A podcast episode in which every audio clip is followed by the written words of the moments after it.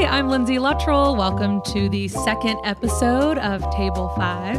I want to start this podcast with a big, big, big thank you. I have been completely overwhelmed and humbled by all the love and the feedback on the first episode. I'm excited that it's finally out and that y'all enjoyed my conversation with Antonia as much as I did. So thank you all for listening. You know my next guest from her season six win on Food Network Star, judging and competing on many culinary competitions, and maybe from her uplifting Instagram post. She's a wife, a mother, a cookbook author, a television personality, and so much more. In the four years I've known her, she's always been such an inspiration to me. In fact, she shares her role in the start of Table 5 in this next episode. We cover it all from her first career in journalism to postpartum depression to finding her way through her culinary career today. So please enjoy the wonderful Aarti Sequeira. Um, I'm gonna go in my bedroom so I can call that chef. Okay. I'm gonna come back out, but if you need anything, just let me know. Okay, so I'll just clap and say Table 5 Aarti. Yeah. And then I'll just go. You guys do your thing. Okay, cool. Okay, I'm gonna do my clap. Table five, Aarti. Woohoo! I'm so excited. Uh, seriously, thank you so much for doing this because I always have such a easy and like natural and fun organic time talking to you that I was just like, if I'm gonna do a podcast, I mean, I have to do it with Aarti because it'll just Well, be so easy. and easy. I feel very invested in this podcast because I feel like I'm part of the birth story. Whether or not I'm, I am, no, you are. I'm gonna put myself into the birth story of this podcast, and um, so just forever, for posterity's sake, you're welcome, everybody. This was all my doing. But like truly, I mean, I remember telling you, not, I had never told anyone outside of my best friend, and I was talking with you under that tree at that Yep. house in the valley somewhere, and you were like, "What's up? I can tell something's up." And I was like, I just feel like, you know, I have all these things I want to do. Um, but yeah, this was, I mean, I remember that conversation with you because you were the one who was like, you said to me, just ask. We would love to do it. I'm like, why would y'all want to do a podcast for me? And you're like, just ask. Anyone would love to do it. We love you. We think you'd be great. We like talking to you. You should just try it. And I was like, oh, okay. Maybe I should just try it. What a great, what a novel idea, Aarti. I know. Sometimes you need someone to give you this permission that you didn't know that you were waiting on, you know? And so, and I know I have, I crave that constantly. And so, um, yeah, I'm just so happy that you, that you're finally doing this thing and not putting it off. It's very easy to put things off. Oh, I've been putting, I have the Instagram handle for three years now. like I was thinking like baby steps. Maybe if I secure the Instagram Yes. handle, I'll, it'll keep haunting me long enough that I'm like, I'm going to go ask one of these people to do my damn podcast. I know, I know. But then you finally do just have to jump off the diving board. Totally. And you have, yeah. One of the things I remember, you know, so this is my second career. I was a journalist and a producer. and um, in the, there was a wilderness period between that career ending and this career beginning. And in that wilderness period, uh, my husband and I made friends with these two women, Karen and Elena. And um, we formed, we sort of knew each other through improv. My husband was doing improv, and I was like Yeah. the sweet cheerleader wife that came to every totally. single, single show. Um, and then eventually did improv too. And we formed, they were doing it, and we formed this accountability group, and we would meet every Friday, I think it was, or every Saturday, I can't remember. And we had, we were so cute. We had matching notebooks and calendars Oh my gosh. and um, we used i think it was like loosely based on like a stephen covey thing. And but the power of it was just having someone that held you accountable every week. So Sure. you know there were four parts of your life like career relationship mm, i don't know what else.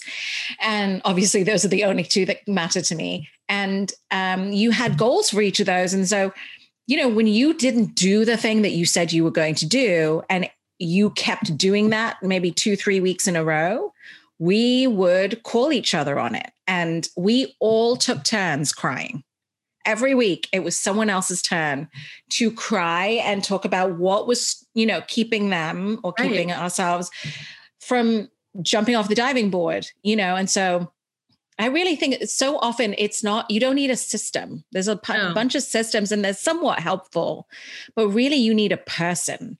Yeah. And that's like such a powerful message for me because I really believe and love being in community with people. I think it's really it, it's the whole point. You and I have always kind of had those conversations where we've I feel like we've related on this a lot that kind of yeah inability sometimes to listen to our gut and to follow what we want to be doing and to like not listen to our insecurities and really go with yeah go with that. And yeah. i think that's why you were a part of the birth story because hearing it no. from you and knowing that we have related so much on things like that in the past. Yeah. Like hearing you be like you you need to go for it. And you saying to me like this is your time and you should try it and nothing's worse than not trying really did. Nothing's worse than not trying. A hundred percent. Uh, you know meanwhile these are things that i still need to hear myself. Oh yeah. I think there's sort of this this really this false narrative one of many but there's this false narrative out there about um you know that that once you jump off the diving board to keep the metaphor going that you then just you know, you sort of maybe plunge to the bottom, but then you rise up and then you're just pirouetting through the swimsuit. right. Yeah, like everything just goes your way. Um, and that's, I think, because, you know, so many movies, they sort of end at that point. Sure. Rather than, you know, continuing to roll and see that there's ups and downs and you're going to plunge down to the bottom again, probably within a couple of minutes, by right. the way. You know, it's just, it's a constant battle of like, I don't think I know how to do this. No, you don't. No. Does that does that mean I have to stop? Uh, you know, and right. I'm still working that out. I'm right. Still working that out. Well, and I feel like with you, like you mentioned, you have you mentioned you this is your second career as we as i know um, so you've kind of had to plunge in and out of different things already what tell me about like your first career i mean you obviously wanted to be a reporter i remember you saying i wanted to like, report like the cold hard truth kind of stuff like yeah. tell me about that well, and I I completely relate to that. Like feeling like I had this very unique calling as a sort of 11 year old growing up in Dubai, and then turning 18 and coming to university and meeting an entire university full of people who had the same dream.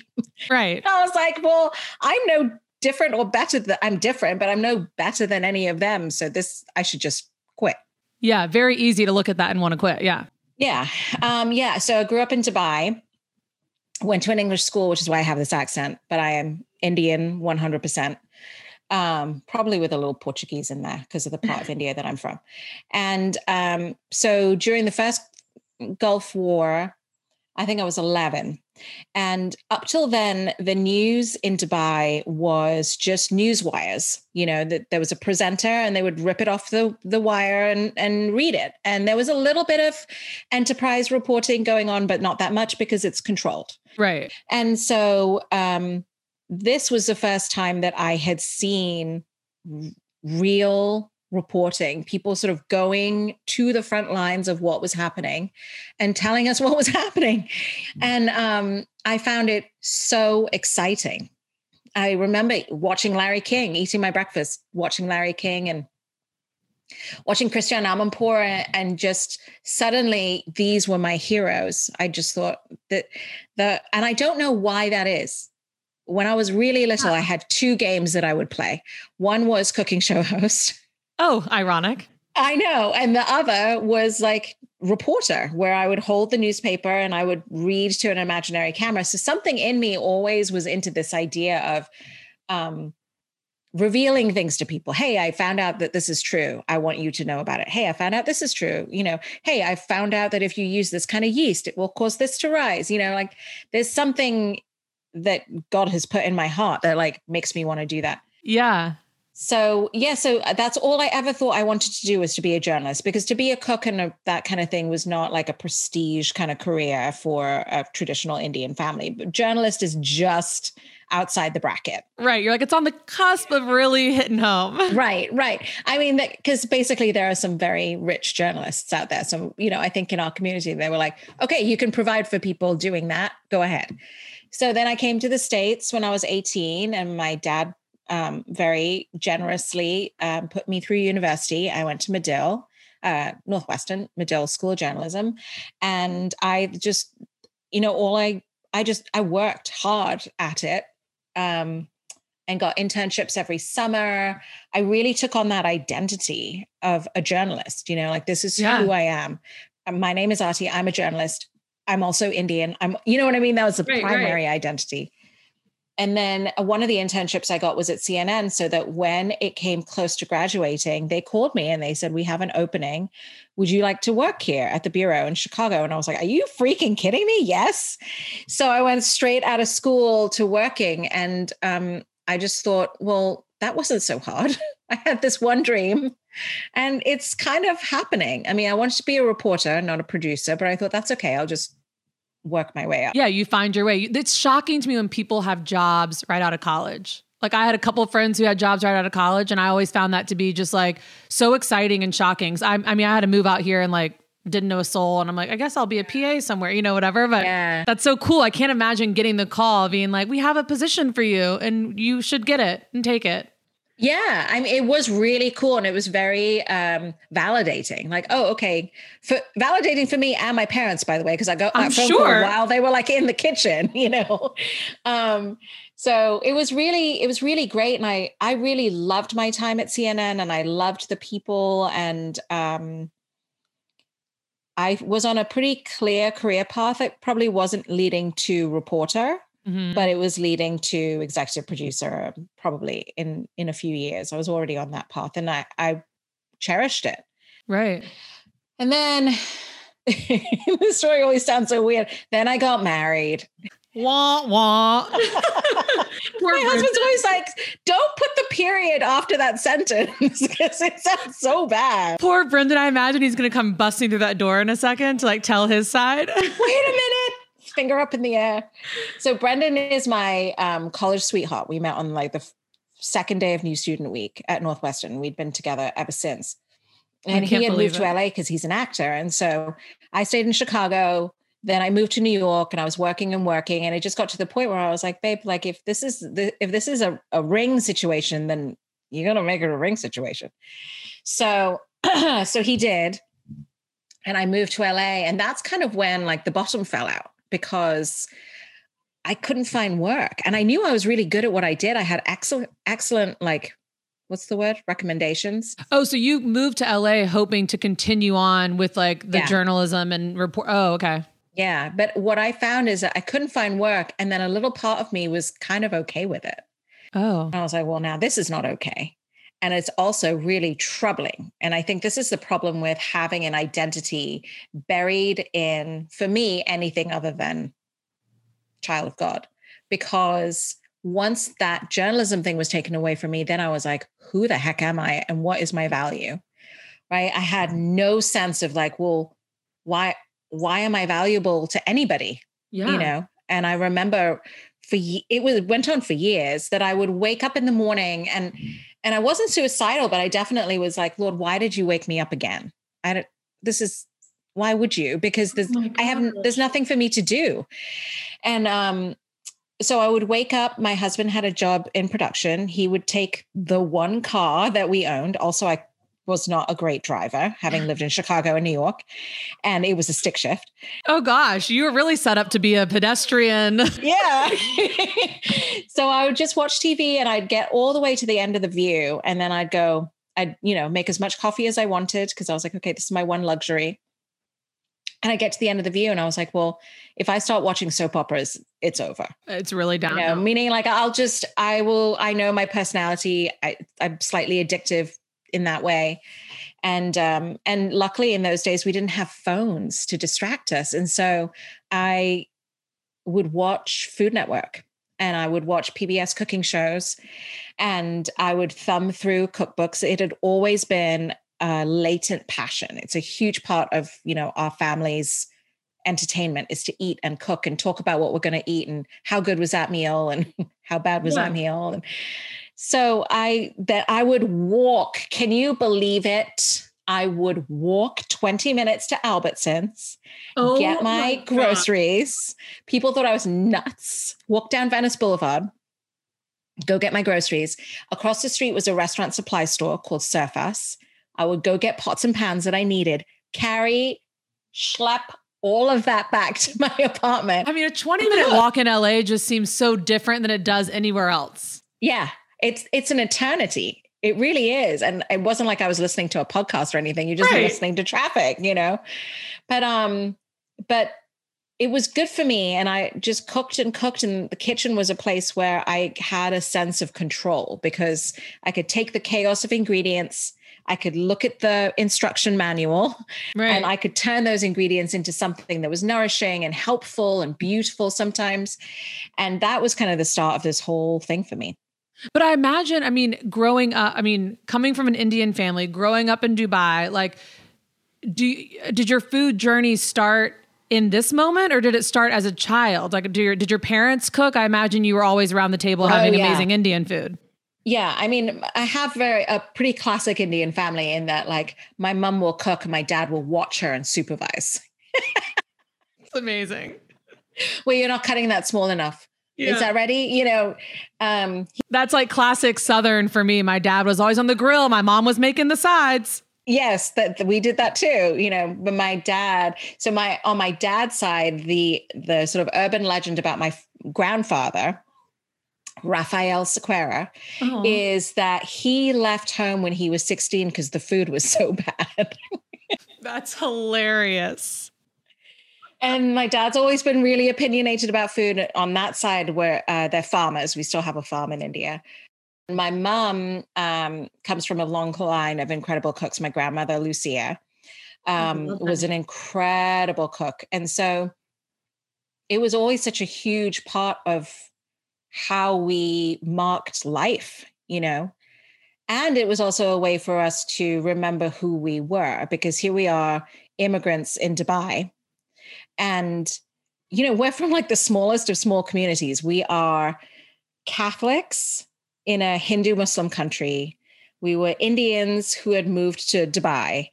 I was an Indian kid with this sort of massive identity, now going to a British school in Dubai, trying to sort that out and then my mom is also trying to bridge that gap when my friends came over bridging the gap between like smelly indian food right. you know and what what my british australian italian all over friends were used to eating too. So um the fact that India, like traditional Indian food was a huge part of our lives, meant that when we went back to India, even if we didn't speak the language, even if we hadn't seen our relatives for a really long time, once we gathered around the table, boom, you're in. Yeah. I recognize that dish. I recognize that dish. Oh, you know, my ground makes that a little different than my mom does, you know? Right. That kind of stuff. It it gave us, it's like a passport into back into your family and back into your culture. Mm-hmm. So it was huge for us.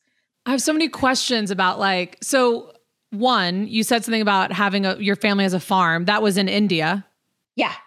And you still have it? Did you grow up on, like around the farm or like anywhere near? Like when you were in India, did you? Yeah, we would go back um, for Christmas and stuff, and go. You know, we'd stay at the farm. It's still my dad's favorite place on earth. Oh. And there were rice paddies. They were all kind of dried out by that point, but um, we still had, you know, cows and chickens and vegetables growing and fruit growing and um, it still is to this day when my dad comes to visit the two places i always take him to are farmers markets and um, any kind of fish market because those are you yeah. know those are just his happy places so so this idea of eating fresh vegetables and fresh just fresh good food was always a huge part of our lives. That's so interesting. I love that you grew up around it from a very young age, like farm life to like Yeah, we would grow things in the backyard too. We had a papaya tree, we had lemongrass, we had mint, we had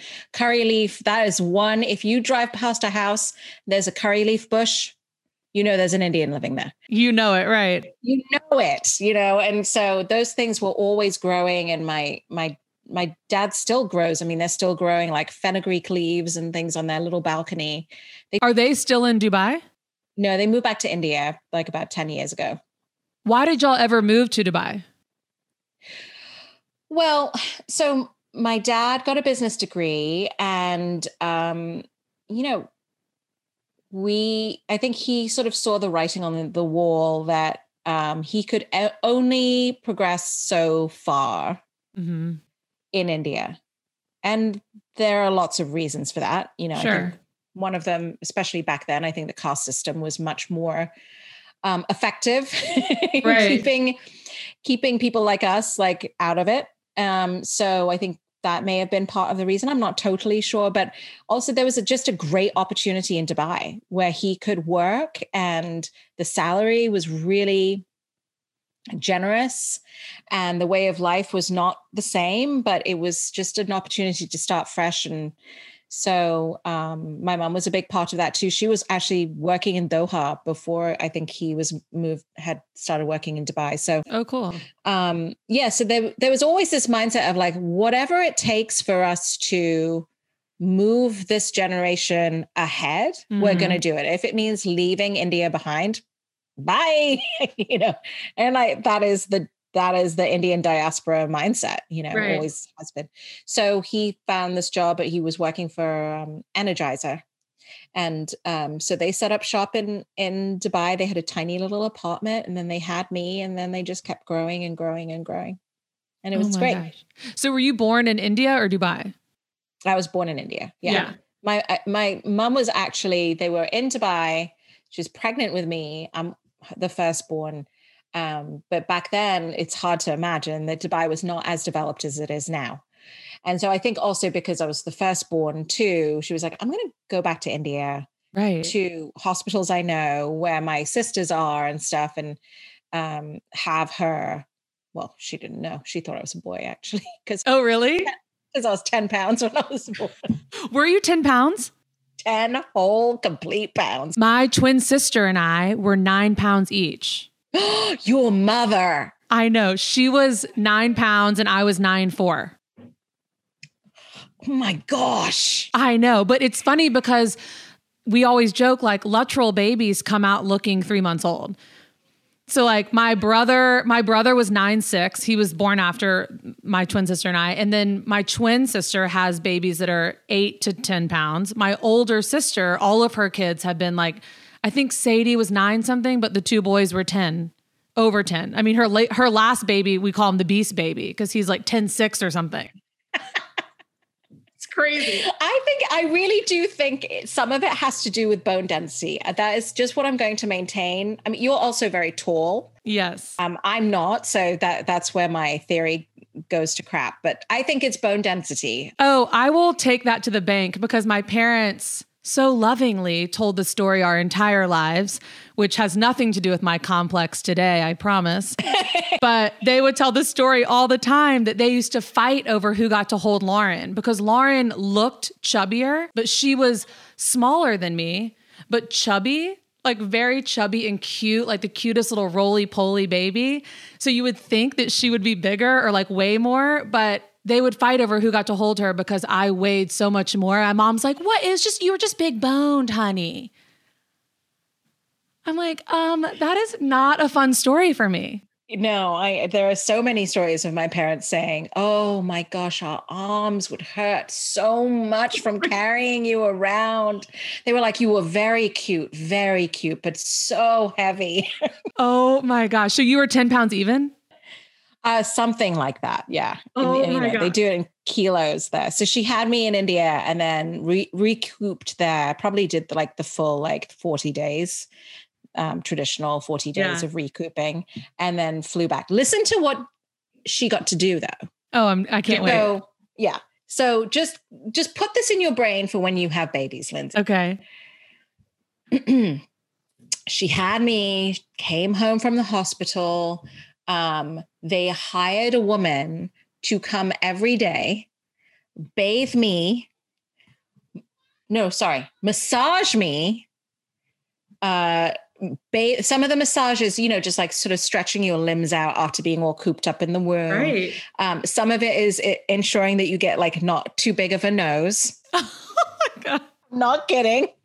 Um, and then bathe me, then swaddle me, feed, you know, have mom feed me, and then put me to sleep.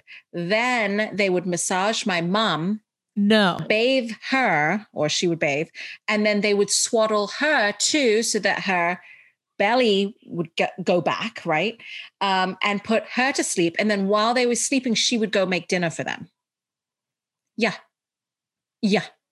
This what? is just normal. This is just normal, like what what is part of the. I think the Chinese have a similar tradition. Just the a recognition that birth is a freaking battlefield and that you need a full 40 days to have and don't even get out of bed if you don't want to, you know. I And I'm sure like I mean I know you've talked openly about your struggles post birth when you had your girls. Yeah. Like what would you have given to have anyone provide you with such like oh my gosh. T- truly tender love and care. I know.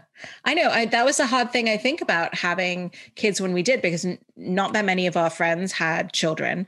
So we were sort of doing it in a vacuum. And um, I remember, I think when Aliyah was like two and a half or three weeks old, I got a job developing recipes for the grapefruit board. So luckily, my friend was visiting from Atlanta and she held the baby while I'm like trying to come up with recipes. Oh I mean, I still got like the band around my belly, like the whole thing, coming up with recipes and then also being like, oh, I got to stop now because I have to breastfeed. Like it was, it, that's, it's not how it's supposed to go. And did you, did you have, you had postpartum with both or with only one? No, I had postpartum depression and anxiety with both of them. The second one was a surprise, you know, because I thought that I had I I knew enough and I had taken care of myself enough to sort of combat it. I had encapsulated my placenta. Right. Second biggest placenta she'd ever seen. Thank you very much. oh my gosh. I love it. I will take any and every award, Lindsay. Any and every. Listen, I would wear that crown proudly. I know. There should be a sash. Seriously. Um, anyway, I tried all these things. And then about a year post her birth, um, I was like, I'm, I don't think I'm okay. And so I got myself on medication again. And I actually just got off it in 2020 because um, I I felt like, okay, I think I'm okay. Um, but then we had moved from LA to mm-hmm. Raleigh at the beginning of 2020. So I was like, I don't think I should be getting off it right then. Right. But yeah, I mean, I'm I'm sure that sort of those environmental community factors played a huge role. I mean, the thing about depression is, um, you know, there there is a form of postpartum mental health issues that is hallucinatory, right? Psychosis. Right. But for depression and anxiety, at least in my experience, um, it it preys on things that are real.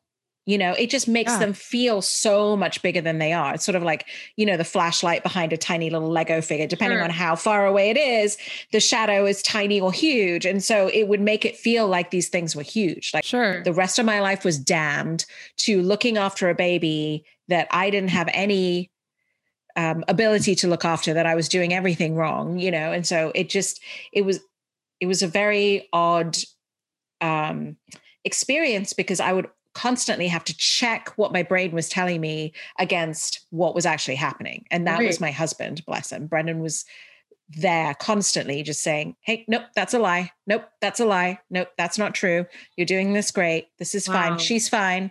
You know, and I, I don't, if you don't have someone doing that for you, I don't know. Oh, I can only imagine. You go down like the spiral. Yeah. Your hair looks great. so speaking of your your girls, tell me names and ages of your daughters. Oh yeah. So I have two girls. Um Aliyah is eight years old, so it's just like Elijah, but with a Y.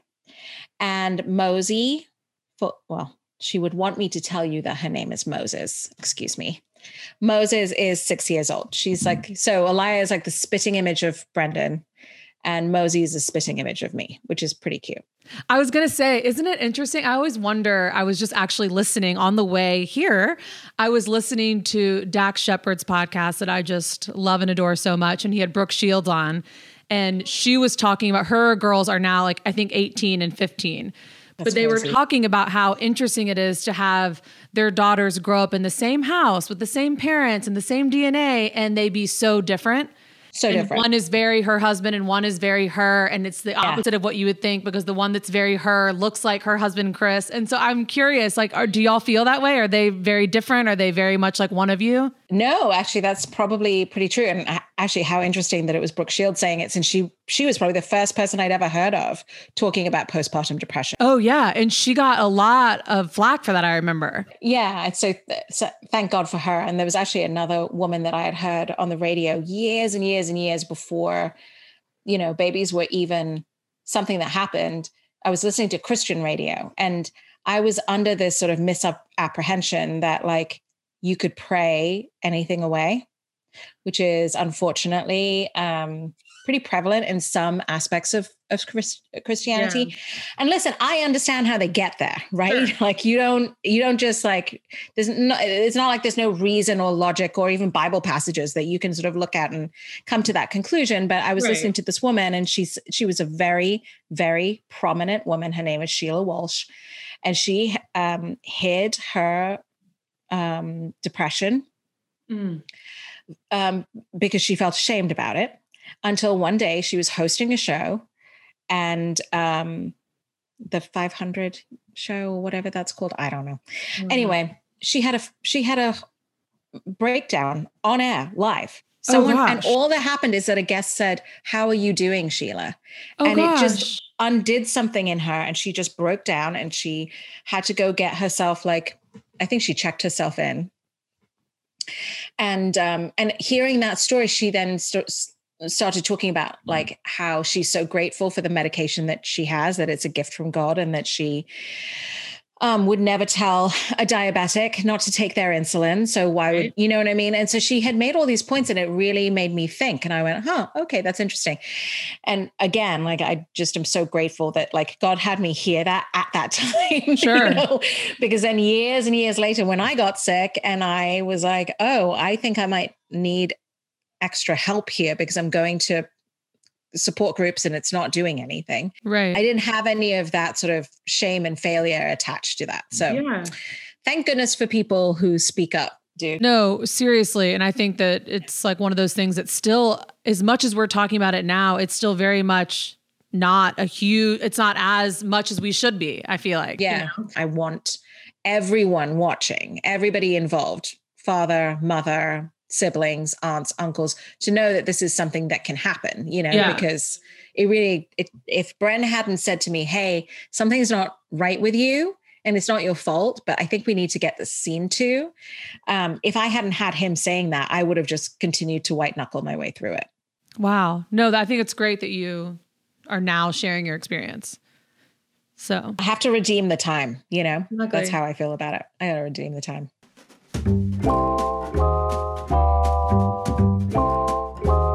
Mean, and like your path alone, it's like, you know, from CNN to LA to what am I doing with my life to you. I mean, you started Aarti Party on YouTube before Food Network Star, right?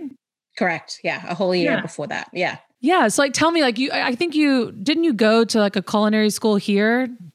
yeah, LA? I did it. Well, it was a it's like a semi-professional culinary program in LA that I walked to as well. Of course. and my husband had gotten me that gift certificate. And uh, I think it was like a three month program. And you'd go in every weekend for three or four hours and they would, you know, just give you the basics. And then after that, you could, using that, you could go get, you know, you could go stage somewhere. Sure. Um, so I did that and then I staged at Lucques, rest in peace. Yes. I know. So good. So good and it was it was such an incredible experience. Wait, what did you ask me? How did that? Happen? I was saying because you you went to like uh, a or you're saying culinary school, but then you started Aarti Party on YouTube before even yeah your rise to fame, Aarti. well, because you know I you know a friend of mine had said, why don't you make your own cooking show? And, and same thing. I was like, who am I? Like I don't have anything to teach anybody. Who am mm-hmm. I? And she said, well, but you know, okay, well, I think you do, but also I just enjoy being in the kitchen with you when you huh. cook. Like it's fun to watch you cook, but also I like talking to you. So could that not be the show? And I was like, oh, okay. So we shot one version of it. It was you know, three cameras and way too much footage. And so, of right. course, it just sat and collected dust because no one wanted to go through all of that and edit it. Oh, so right. one day I got irritated and I picked up this little DVX camera that we owned. And I was like, okay, I'm just going to shoot something. I don't know what possessed me to do it. It was just getting fed up of waiting, I guess. Yeah. And I just like put my eyeliner on and I was like, okay, we're going to make Baba Ganoush. Put my eyeliner on and made Baba Ganoush. Yeah, because you know I was in my twenties. That's all it took. Yeah. And then I stood there and I, you know, made Baba Ganoush, and I got to the point where like I needed two hands. And right at that moment, Karen walked in, my friend Karen, and I was like, "Here, Karen." And I gave her the camera, and I used two hands to start peeling the eggplant and stuff. And that was the birth. That was the birth of it.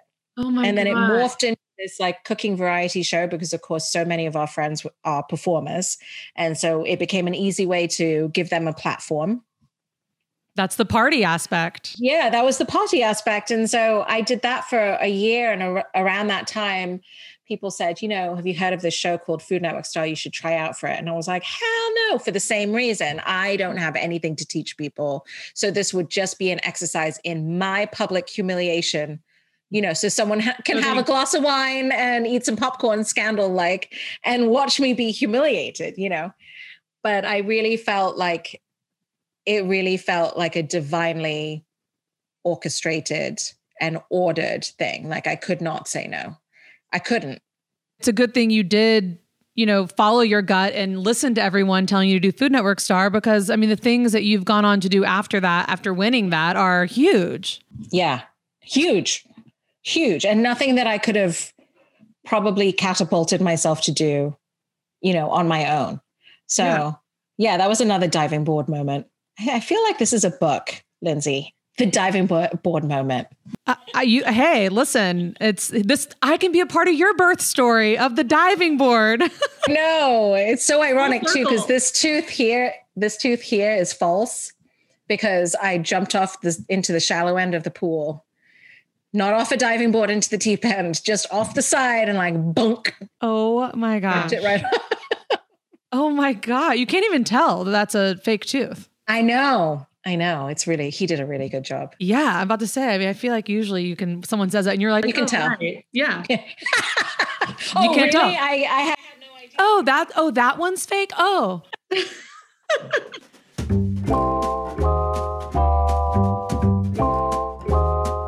so tell me, I mean, obviously I met you through you coming on to these shows and being a, you know, a celebrity judge and competing sometimes. And, you know, I, I, I love that, obviously. But tell me, like, what, uh, since Food Network Star, you did have your own show again. I mean, Aarti Party had like a whole like revamp. Tell me about like yeah. how this all happened to land you here. Oh, so yes, I did Food Network Star and I won, thank goodness. It was there were a lot of tears, a lot of tears to the point where I remember one one day it was still airing and I was walking into Food Network and Anne Burrell walked by me and she was like, Hey, Artie Putty. And I was like, Oh, hi. Oh my gosh, you know who I am. And she said, You're doing so good, but you got to stop with the crying. You got to stop. And I was like, Well, it's already in the can, Anne, but um, uh, noted. Yeah, you're like, I'll I'll remember that for next time. Yeah, I just I really was at the I was at the very edge of my everything of my comfort yeah. of my sanity of everything. I, I, you know at least that version of the reality show was really really tough. I mean not only are you sequestered and you're away from your family i didn't have children at that point but there were people who did you know and you're away from your family they take your phone you don't have computers you don't have tv you don't even they not even radio. Oh my gosh. For food network star? Yeah. I don't think i knew that it was that um like locked up like that yeah, I don't think they did. I think they got a little easier as mm-hmm. it went on, but for that season, yeah, it was really strict. Wow. So you start to lose your mind because then, like, you know, these people, these 10 other 11 people that you're with, they become your reality and yeah. your judges become your judges. It's like, it feels like life and death, you know? And so it, it's kind of like this very weird psychology experiment and uh, I I didn't I did not like that experiment, and that's like, very clear. I could not handle it. So I did that, and then uh, did my own cooking show, and then I did a couple of travel pilots, and Um, then I got pregnant with Elia and um, Oh, fun fact I was pregnant when I won Food Network Star and didn't even know it. Oh my gosh. Mm-hmm. Yeah. So, how you found out how long after you wrapped Food Network Star did you find out? Well, unfortunately, what happened was um, I won Food Network Star. I met with the production team like the next day, and they said, okay, so we need 24 recipes and we're going to need them in a month because we're going to start shooting. And I was like, okay. And thank goodness I'd been blogging, so I'd already been writing recipes, and then came up with a few more. Sure. And and of course had the all of Aarti Party to pull on, you know. Right. So all of those things came back, and then um, we shot we started shooting and on the very last day of shooting i remember i woke up very very early in the morning in a lot of pain and i had a miscarriage and i had no idea that mm-hmm. i was pregnant. And i was calling bren back in la it was like two in the morning for him and just sort of breathing through it and he had no idea what was going on. So that was that was a very odd way to to finish shooting the first season. And to find out you're pregnant for the first time. It was like very losing yeah. it Oh gosh. It was hard. It was hard, but um but it was also kind of comforting because I didn't know if I could get pregnant. So that I was like, okay, well, at least I know I can get pregnant. I just got to wow, hold yeah. on to it now, you know. So then um so after um so when I got pregnant with Elia, I got my cookbook deal. So that was tough because I didn't know I was, again, I just never believed that I could get pregnant. So I didn't know I was pregnant. And then everything that I tried to make tasted disgusting. Every spice, every time I opened my spice box, I was like, oh, it smells so bad. Like, oh, oh my no. gosh, I'm just, I, I'm just destined to fail this too. Like, what's going to happen? Cause, you know, like, having the cooking show felt like such again like the end of the movie everything's going to turn out great Right. But then it got canceled, you know, and no one talks to you about how to handle that and how to deal with that and the reality of that. And um, so it was really, it, I felt, you know, my imposter syndrome like was at a, at an 11. Oh, I'm sure. It's like you're on this high and then it's like, oh no, we're going to take you right back down. And yeah. now you got to climb up to a high again to feel like you're doing something right. And now we're going to take you right back down. Yeah. Yeah. And I think that's always like now I just try to hold on to things as loosely as possible. Yeah. You know, we've seen people like, and I've experienced it, like really feeling like at the top of their game and then boom, it's all over, you know? Sure. So, um, so yeah, I mean, so I did the cookbook and then um, Guy called me to start judging on grocery games. And again, I was like, who am I to judge these people? You know. but I'm gonna take it. Yeah, I mean that's the thing that I try to tell people. They're like, "Oh gosh, I would just love to have your career," and I'm like, "I agree with you. I would. I love it too, and I understand. But you do have to un- understand that, like, for, at least for me, the weirdness of this life is that I'm constantly doing things that I feel like I am not cut out to do. Right, which is a mental mind game that just like yeah. you cannot it's like uh, on the hamster wheel. You're constantly chasing something and feeling like you don't deserve it. Yeah i'm like why am i here? Why am i here? This doesn't work so um, it is that's a weird it's a it's a weird place to be to con- to have and maybe it creates mental toughness i'm not sure or it creates sort of a divine surrender radical sure. radical surrender because you're like well okay i guess i'm just going to walk through this ring of fire now and then this ring of fire now you know it's hard to imagine like oh i have the skill set and the you know i'm supposed to be here telling other people how to do this i understand that's probably hard but you you don't sound like you don't know what you're doing I know, isn't that funny i i think that i do and then i'll i'll watch it and i'm like oh wow, they edited that really well. Gosh, I need to go find that person and say thank you. Um, well, you're welcome. No, I'm kidding. thank you so much, Lindsay. And you know, you have interviewed Antonia. Antonia is has become like one of my best friends yeah. on the planet. And whether she likes it or not, tone. and um, she has had so many conversations with me. I mean, I think even that season where we were doing delivery and you were my producer, I was just having a really hard time with it, you know, and, and uh, she had to sort of she still makes fun of me because I was like, you just don't understand. Like, you know, every one of these things, it makes me, you know, I have to go and do this dog and pony show. And and I I'm just constantly thinking about like how can I provide for my children and make sure that they have socks and shoes. And she was oh like, Are you kidding me? I can get a little high strung. She's like, I'm gonna try and talk you off this ledge, but you sound crazy.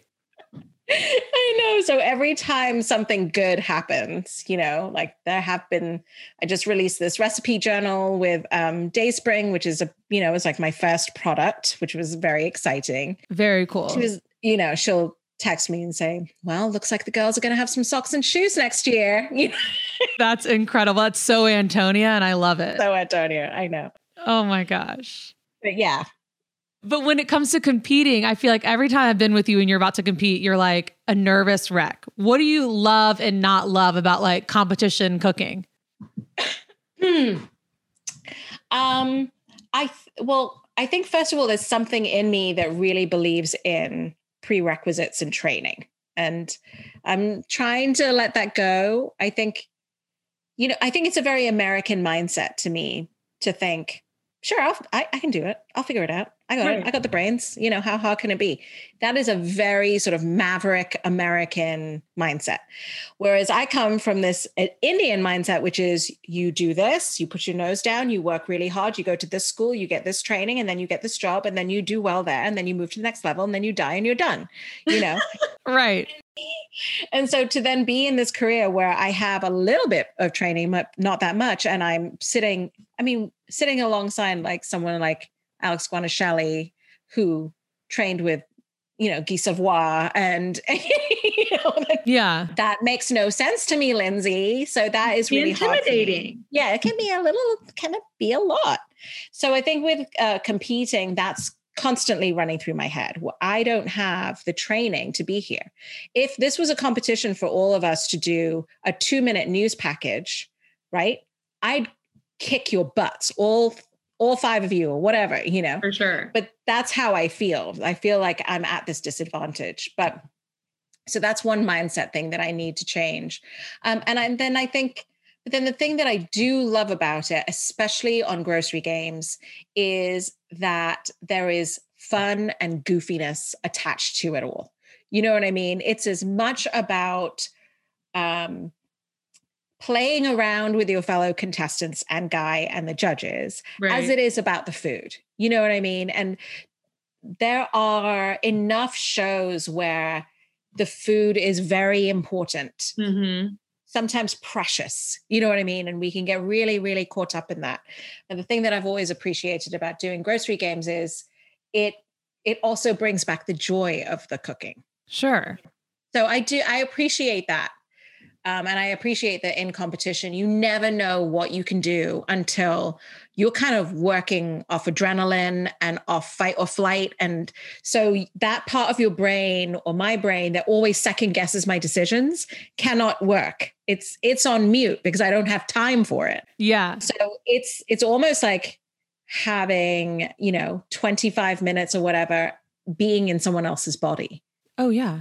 Well, when you're at home, obviously, I mean, I know that you just moved to Raleigh and yeah. designed your dream kitchen. Yeah. I'm assuming you take your precious time in there, A, because it's so lovely, but B, you don't have a, a timer necessarily. I mean, do you love like just going in there and workshopping things, or is it quick because of the girls? Um, it depends on the evening. You know, I've been trying I've been trying, frankly, honestly, I've been trying to enjoy cooking again. Um, it's funny because I think a lot of people write to people like us and say, you know, I don't love to cook or, you know, yeah, I don't know how to cook. How do I get that? And I'm like, well, you know, just follow a recipe. It's fine. You don't, you don't have to love it to do it, you right. know? But I think to write recipes, you do have to kind of be in love with it and I I think I have gotten to this point that I hate, and I don't even want to really say it out loud, where my passion became my job. And so I'm feeling some of the passion dry out a little bit. And that's fair. Yeah. I mean, listen, I I'm just being super transparent because I don't know how to be anything else. Um, it's really hard right now. Like, even though I have this amazing kitchen and I have everything I could possibly need, and um, and frankly, at the moment, I mean, we all have a lot of time, don't we? Though, yeah, and so um I just find that I think I've put too much pressure on myself that everything that I cook needs to be new and inventive and perfect. And there's just so many recipes out there. I mean, my Instagram feed is full of new and different recipes or recipes that really aren't even that new. Another baked spaghetti recipe, you know what I mean? Um, but it just feels like, again, how can I compete with this many voices? In the atmosphere doing this. And so um, I'm trying to figure out a way to bring the joy back into cooking. And I was talking to a friend of mine, and he said, Well, what do you do for joy and restoration that's not cooking? And I said, Well, nothing. he was like, Well, maybe you need to pick something up again, you know? Yeah. So I started my crochet project again. cool. I think if I can find, and maybe this is a this is something someone needs to hear that's listening, that like um I think the problem the the not the problem, but the danger of the follow your dreams mindset is that that thing that is your joy will eventually become your work. Right. And maybe you won't have this experience, but a lot of people that I talk to have this experience that then you lose the joy of it because it becomes this have to, not get to. And you right. can change the way you talk about it as much as you want. But but for me, you know, that's not enough. So I need to find something else that feels like, you know, um, it's restorative to me. And sure. then maybe the maybe the joy in cooking will come back. I love that.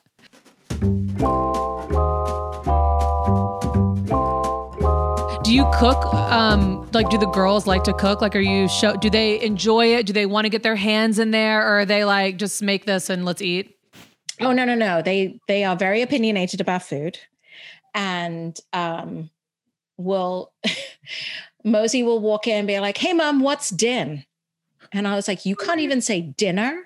You can't even say dinner. And here i am wasting away behind the stove. Oh my god. um but but uh, latest update is that my eight-year-old Alaya has started making scrambled eggs on her own Cute. in the mornings, and um, and I can see I can see it because I showed her one time uh, eight days ago, and now every single morning she wants to make scrambled eggs. That is so cute. So I can see it happening. That sort of like, oh wow, I I can make that yeah. and it's good. And my sister loves it. And she says that she loves it better than my mama's. Um, You're like, that's fun. Yeah, that's not true, right? But um, but it's cool. So it's cool to watch her starting to play around in the kitchen. And I wanted her to get more comfortable with the stove because she was sort of using the microwave as her cooking right. implement. I was like, okay, let's get some fire in here. Um, so yeah, it's definitely and that that's helpful too for me to re to experience that again and remember oh i remember when i started making eggs and how obsessed i was with making eggs. Oh yeah. I'm just curious like what do you miss the most about la i imagine it would have to be something with the market. I think I miss what I miss about the LA farmers market is the diversity of things that people are growing. I think because it is such a huge market and there's so much competition and there are so many chefs coming and they're attracted to the newest, greatest, whatever. Yeah. There's just always like a purple Brussels sprout or a pink lemon or, you know, cherimoya or all these things that you're not used to seeing. I miss that for sure about the farmers market. Um, and I think, and it's the same sort of along the same lines, I miss the diversity of food options available in LA. I mean, the fact that I could say, you know what, I've never had, um, gosh, I've never had Laotian food. And sure. I could go and find a place, you know, that was authentic. Right. Um, and, and delicious. Yeah. And delicious and really under, start to understand what the food's about. I miss dim sum terribly. Oh mm-hmm. my gosh. Yeah, I miss a lot of those things. The upside is that I cook more. um, I'm buying more cookbooks and looking through them, and cool. um, so that's all. That's all good. I think, and then I'm gonna. Um, I really want to get into smoking meat. Wow, very. Yeah, no, you moved out of LA. Punctuation matters. Very North Carolina of you. Very yes. Well, I figured I'm I'm in the place, you know, and I've we already have like a couple of favorite barbecue places, and um and one of them actually does barbecue classes, and so um I'm gonna take a barbecue class and just really I want to learn. I'm here. I'm in the you know one of the birthplaces. So um, I really want to. I, I think, and that might spark another part of my brain to open up, and then maybe the joy will come back in because I don't have to learn, right? I'm not going to yeah. smoke meat on on in competition, right? Uh, it's just for the joy of learning. Well, and that's so fun, yeah, to find something new and like I love like you know immersing myself into something new anyway. So yeah. you can, why not? Yeah, yeah. So why did y'all leave LA for North Carolina? Well, I mean, so the girls were little. Um, we have my my father-in-law and his wife and my their daughter is my Sister. sister-in-law. Yep, sorry. Um, they live there. Um, but I think, but out here in Raleigh, we have a lot of family, and life is a little slower, and life is a lot more affordable. Mm-hmm. And so to put all those things together in the balance, for me, it felt like living in LA was becoming so stressful. Yeah. Um, it just, you know, everything can be humming along and I we couldn't afford for a misstep. We couldn't afford, you know, me getting sick or both of us getting sick and then having the girls, you know, jumping around on us while we were sick, which happened so many times. Sure. Um, and we wanted to buy a house and sort of we i think for me i wanted a place where the girls would have more of the sort of quintessential american childhood mm-hmm. now listen i i mean i still watch movies and they're set in la and i shed many a tear you know when someone's yeah. walking down venice boulevard or not uh, the venice boardwalk or going to the beach or walking through silver lake. And i still miss those things desperately. Sure. But um but um i do feel my bandwidth opening up here because it's not occupied by sort of mindless annoying things like it taking 45 minutes to take my girls to school. Oh you know God. what I mean? And 45 minutes to get back home and you know, those sorts of things. It's just I I needed that yeah. mental bandwidth and I think and I also think it's been good for the girls to sort of grow up in a place where let's just take it down a notch. yeah.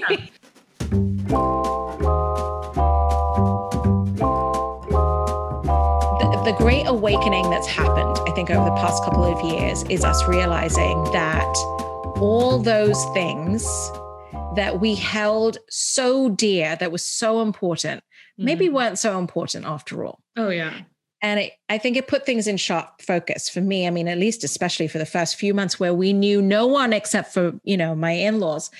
Um, we would go for walks. that was like the highlight of the day was going for a walk for sure. Seeing you know if we could spot a bald eagle or something like that. Yeah. Um, yeah. Like, and that's by the way, that's twenty points if you. It's a point system. Oh, I love it. Um, but you know, I think the other thing that I've realized for sure is that we are not built to get as much stimulus as we're getting. So we're not meant to know as much as we know about other people's lives constantly. Mm-hmm. You know, we're not meant to have this much information swirling around in our brain. Like we're just not built for it. No. And so when things, when I moved here and some of those other sort of physical demands went away, like drive times and traffic and, you know, access sort of simplified. I think I felt so much stress leave my brain and my body. And um, listen, there's still there's still FOMO. I still have a ton of FOMO. I still subscribe to like Eater LA's newsletter, and so I'm always reading about new restaurants opening and stuff like that. I love that. that. But um, but yeah, I and I don't know if this is it for us, but um, for now, it is. I I have felt like it is a cocoon. It has been a sweet, safe cocoon for us, and at some point, we're going to break through it. I sure. just just don't know where we're. Yeah. You know what's on the other side of it. I don't know if what you are, but we realize that we're both extroverts, and so lockdowns suck for us. Like it's it's a real like I just started therapy last week. It's a real issue Oh yeah. For, I know a lot of people who are introverts were like, woohoo, it's finally the way I want it. And I was like, you could have had this the whole time, you know? Right. But now I literally cannot get fed the same way because I can't see people. I can't meet new people. I can't be around people like this. I, it, it can cause depression. I'm the same way. I'm an, I'm definitely an extrovert, but I do enjoy my alone time, but I was always in charge of that. I could say no to something and be like, I, I really just need to be by myself right now. Or I could be like, I'm to go home for a second, you know, recoup and then I'll meet y'all out. But now, you know, or then it was, oh no, I'm stuck in this house by myself. And what am I supposed to do with my own thoughts just sitting here? I've watched everything there is to watch. I've read every book I own. I love that meme that said, I finished Netflix. yes. Truly. Whereas, by the way, all Brent and I wanted to do was finish Netflix. Oh, right. Because you're like, entertaining. Yeah. Yeah, there's children around and stuff. I also think, you know, for people that are in the food industry, who are in the production industry, I mean, these are very sort of all hands on deck, work as a team kind of um uh vocations. And yeah. so to have that taken away is also really hard. You know, I thought about all the chefs and line cooks and dishwashers, and, you know, they're used to working together as a team and suddenly they're out on their butts on their own trying to figure out what to do next. That's, that's, it's really, it's really, really, really challenging. Oh, yeah. I know it's interesting to hear everyone's perspective from from that time because it is different for everyone. It hits hard for everyone. And no one knew no one had gone through this before. So everyone was trying to figure out their own way. Right. Such a weird time.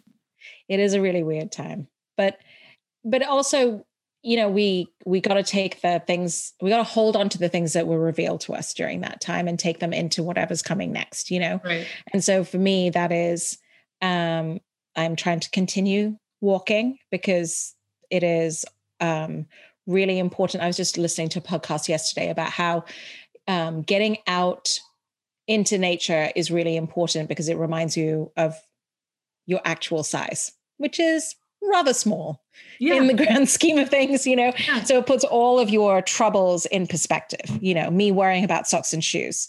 Right. Okay, let me just put this in perspective for a minute. So I am trying to do that and I'm trying to um, really invest in the girls and like sit down and be with them even if it's things I don't really care about. Like I don't care about playing dolls, but okay, right. I will sit here. You know, those sorts of things just sort of slow it down. Just it's okay. Well, and I feel like your um your new you mentioned it earlier, your new recipe book and journal is kind of a version of that. I mean, it's it's faith-based, right? It's Yeah. And then also kind of tell me about it.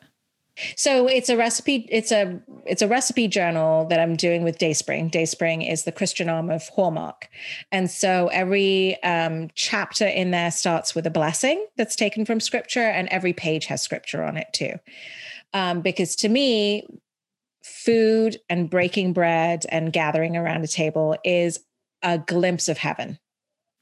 I love that. It's how God describes it, right? He says, I Jesus says, I will not drink wine until you come and join the feast with me. Um, which I was like, that wine is going to be good.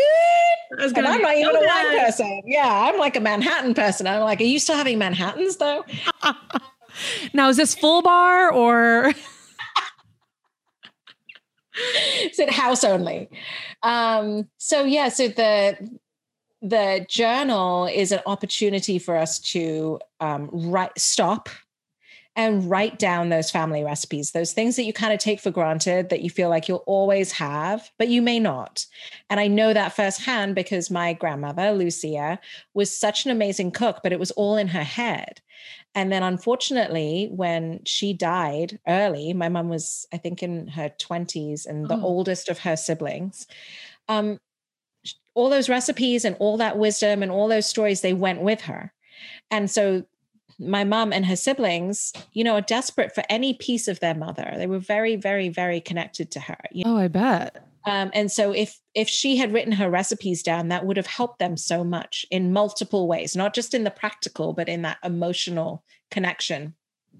And it would have been lovely for us too. We have one letter that she wrote to my mom. Oh and oh I look at her handwriting. I look at even in that letter, there was a donut recipe in there. You know, the the to have that little touch of her is really I have her her name is my middle name. Oh, I love so, that. Yeah. So you know, to have that connection would have been really wonderful. And it would have been wonderful for my kids also then to see this is your great grandmother. This is where you come from. Yeah. So that's all the thinking behind the fa- the recipe journal. You know, because she didn't, because Lucia didn't leave one, my mom started one. Because my mom started one, I started one when I was 10 and I still have it. Oh my gosh, of course you did. Yeah. And so, and this now, this family recipe journal is also an opportunity for me to write things down and then hand it down to my girls when it's time. And then they, and I'll leave pages empty so that they can add recipes and then they'll give it to their kids. And it's just this very simple but powerful way, pen and paper, to sort of thrust your hand through time and space and say, I don't know you yet but I love you enough that I'm writing this down so that you will have it. Absolutely. I need to get one for my mom. It is comical that we uh, so I have two sisters, so there's three of us and Thanksgiving and Christmas we all spent away from was my first Christmas away from my family. And so I'm like, well, I have to make certain things. And my mom's rum cake, or at Thanksgiving, it's her her crock pot mac and cheese, and it's her coconut chess pie that was handed down from her. And I'll be like, can you send me the recipe for the coconut chess? And it's like, what is this? I have to call every step because what she has said, and she'll go, I don't know, Lindsay, I eyeball it. I'm like, okay, well, I don't have your eyeballs. I'm in Los Angeles. So if you could maybe guess what this is, or, you know, the rum cake, I'm like, it says brown sugar, light or dark. It says rum, light or dark. And she'll go, oh. she'll be like, you know, it's this. And I feel so bad because our group chat with my sisters and my mom is constantly, what does this mean in the recipe? And my mom, for those two holidays, if she thought she was going to have reprieve from all the cooking because none of us were there, she was wrong. we were so all funny. confused. I'm like, it's handwritten on a piece, like a post it practically. And she'll take a picture of it. And I'm like, uh, I don't know what I'm looking at yes, I know. I know. But then, but I also think that those, that time spent trying to piece that recipe together is really precious time too. Oh, yeah. You know what I mean? Where you're not necessarily like talking about anything else, you know? No. But you have, I did the same thing when I went back to India and I brought measuring spoons and measuring cups with me.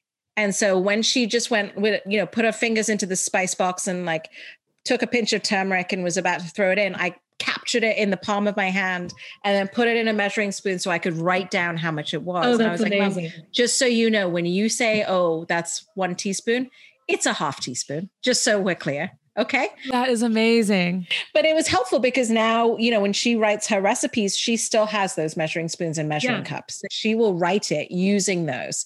So I at least have some approximation, you know. Sure um, that we're using that we're talking about the same amount of things. But it's it's so i think it's so important.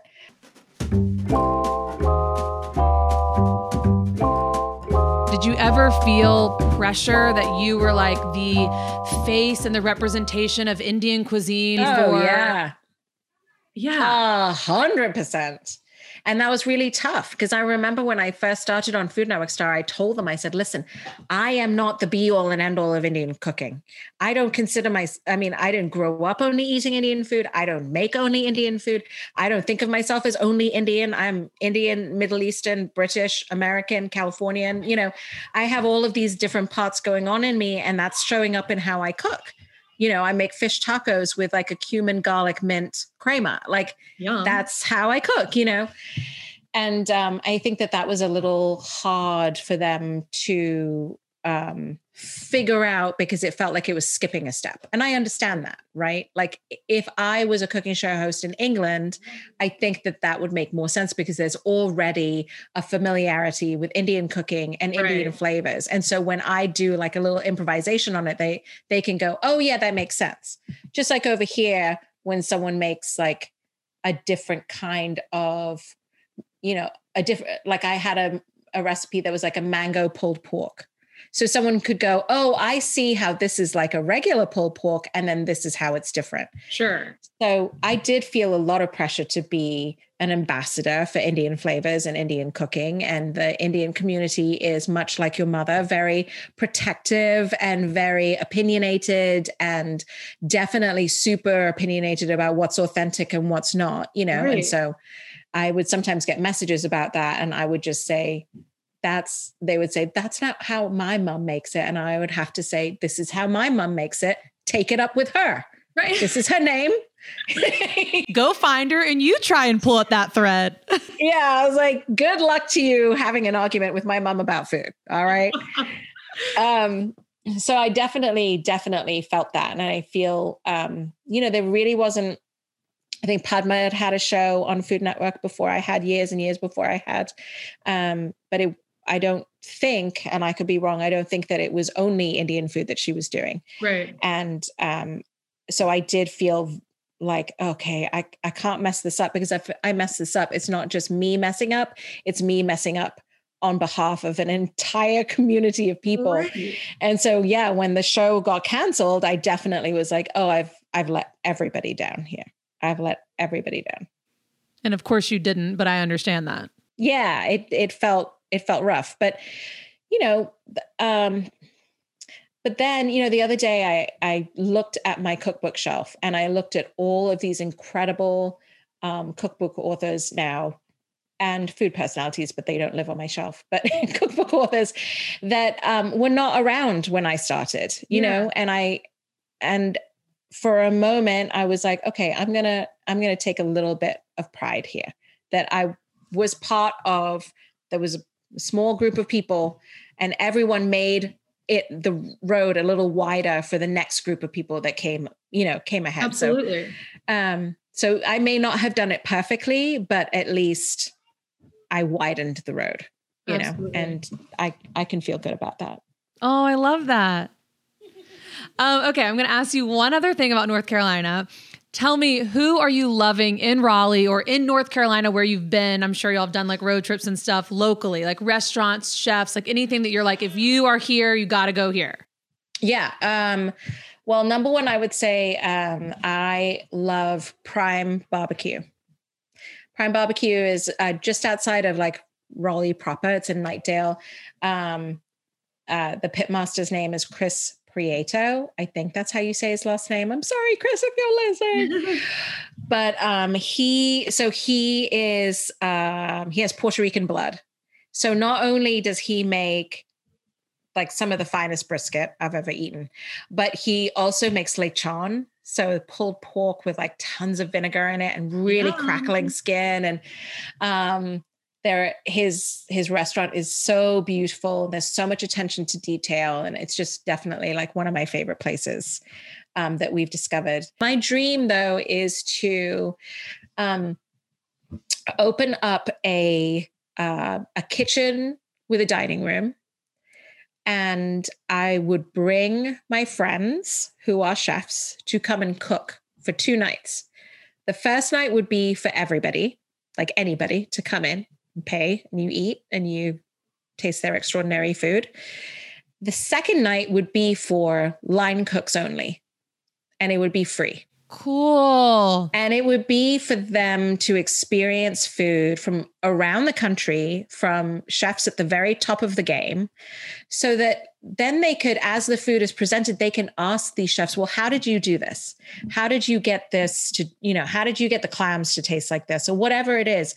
Because those are the little tiny insights that you don't get from I don't know, you don't necessarily get from cookbooks and things. You yeah. only get from standing at someone's elbow. That's why we stage, right? right?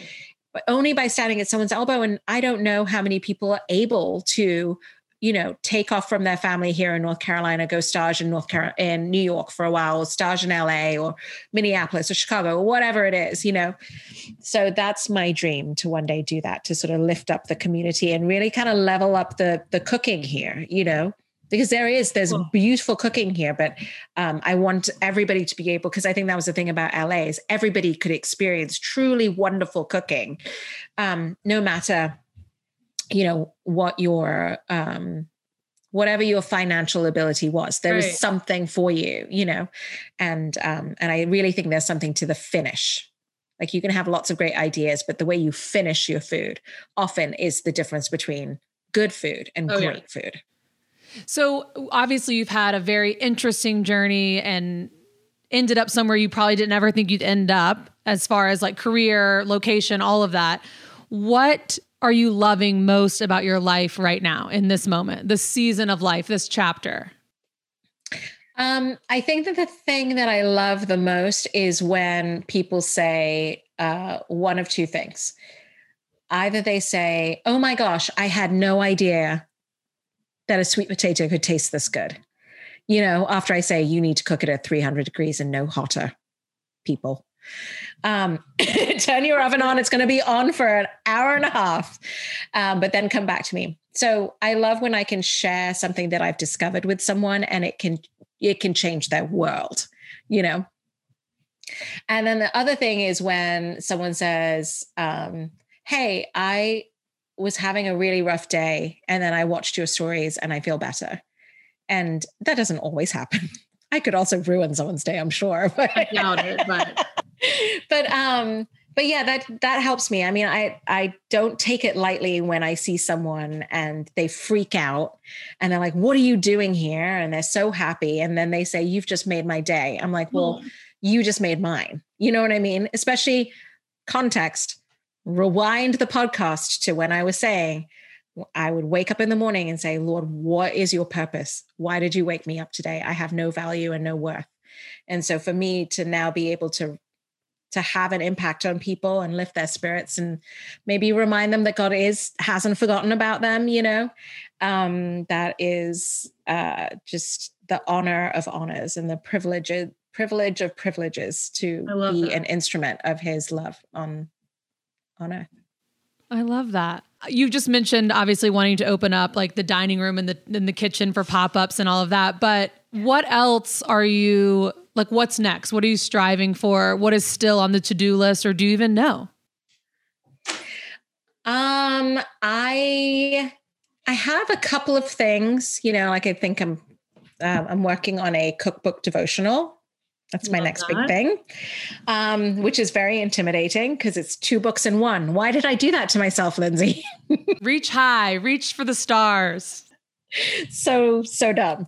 Um, no, I think it's going to be. I think it's going to be great, and it's going to be as much um, a tool of healing to me as I hope it will be to other people. I'm sure. Um, yeah. Um, I'm not entirely sure. I mean, there are story uh, for me.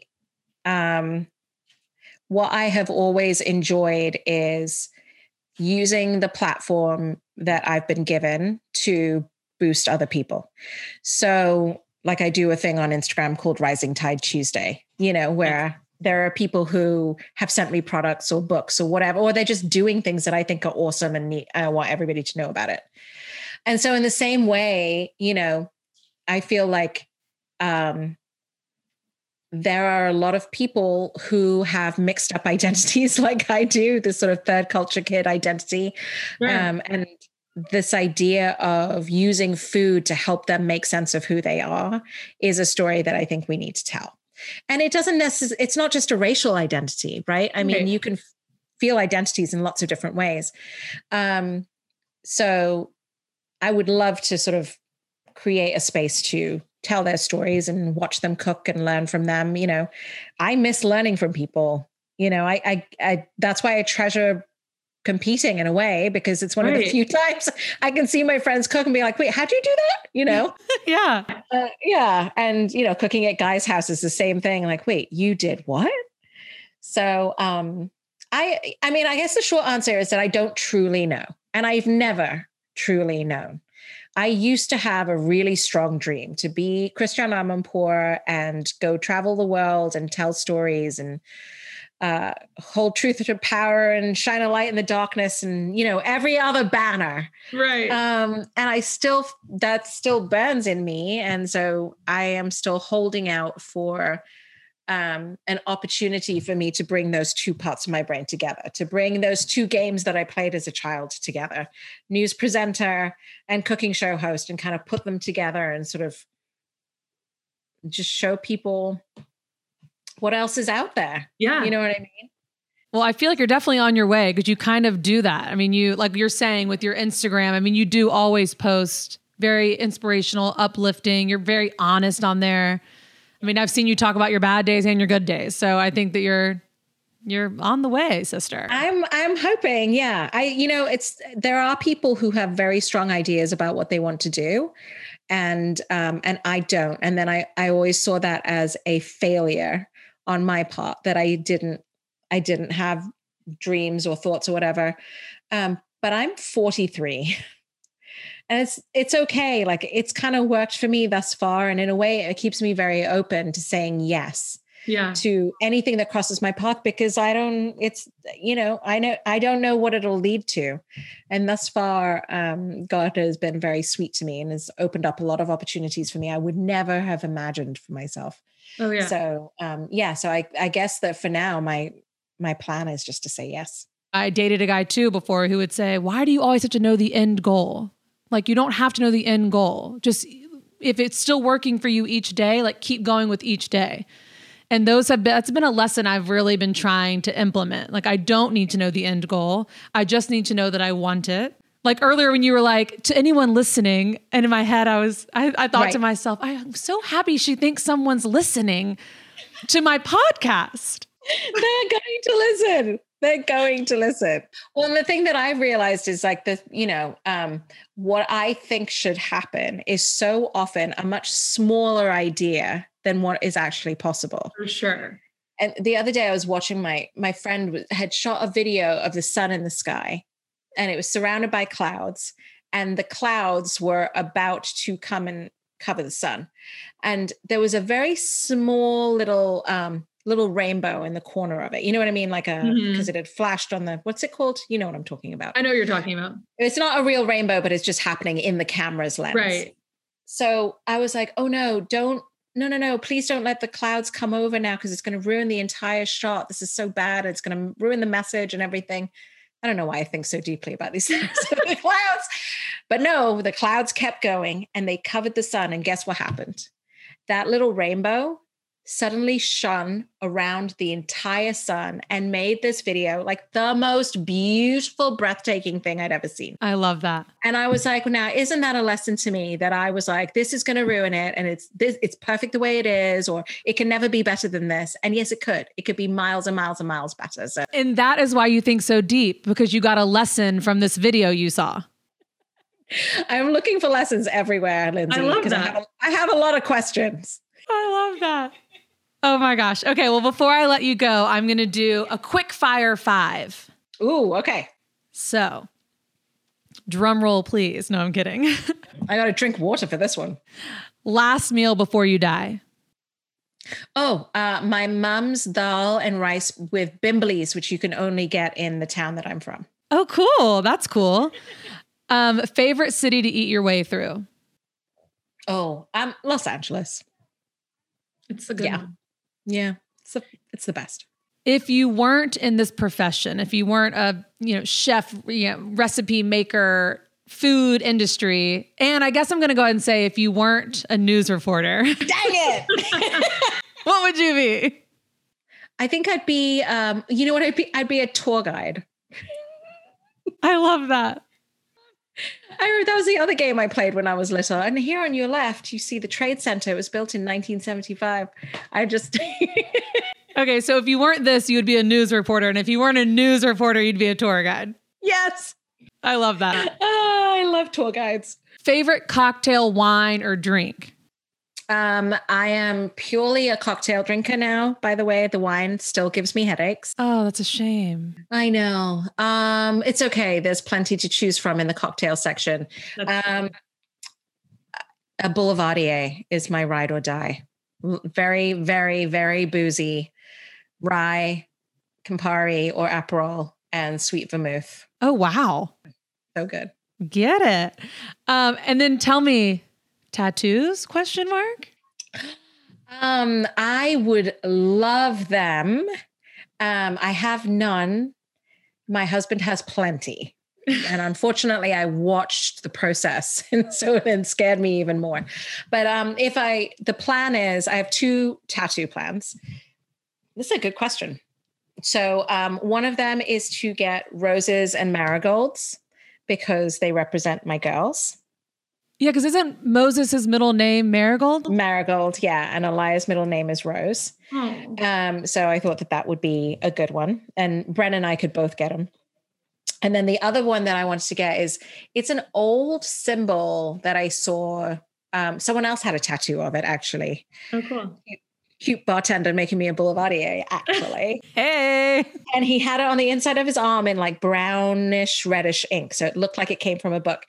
And it's a lamb holding a banner, and the lamb has a halo holding a banner. And on the banner, it says IHS in his sign. And I just thought that that was such a um, beautiful. Oh, and I think he might have maybe a crown, something.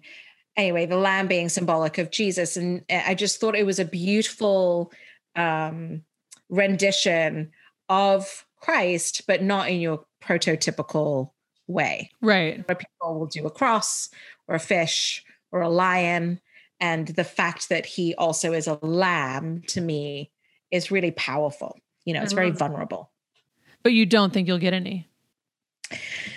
Mm, I'll never say never. I'll never say never. I do. I really Yeah. do want to get one, but you know, so Brendan ha- is very particular about these things, as you could possibly imagine, and so he has a folder, and in that folder on his laptop is all the tattoo artists that he has picked for every single design that will be on his body. Oh, wow. That is so cool. Can't mix. You can't have this design being done by a different tattoo artist. It has to be done by the guy in New York because he is really good at wings, etc., etc.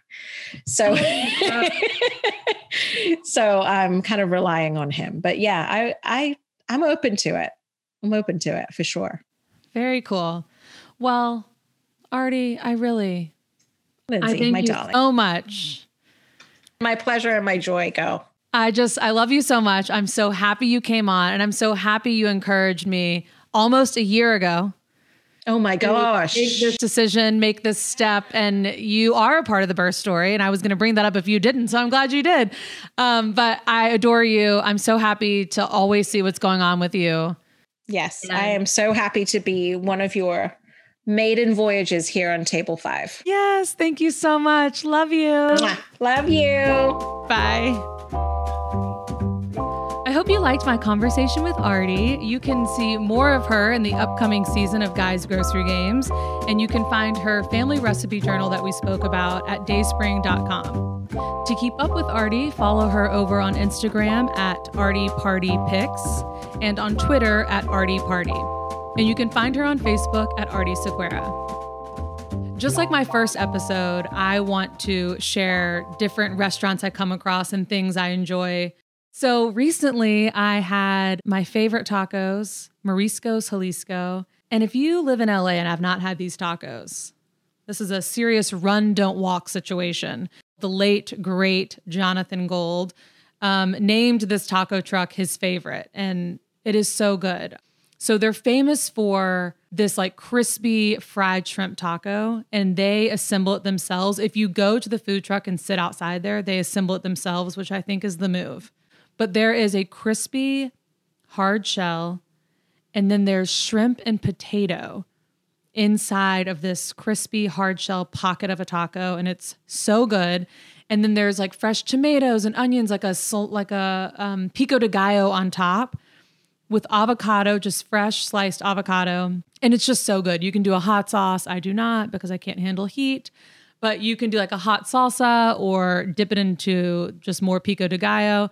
It is the best taco i think i've maybe ever had. So sorry non angelenos for this hot tip. And you're welcome to all the angelenos because if you want a good taco look up mariscos jalisco on instagram and find out where they are there's a couple locations and get yourself some crispy shrimp tacos Thank you for listening, and please feel free to rate and review the podcast wherever you listen to yours. I love seeing what y'all think of Table 5. And don't forget to follow us on Instagram at Table 5 Pod so you can stay in the know.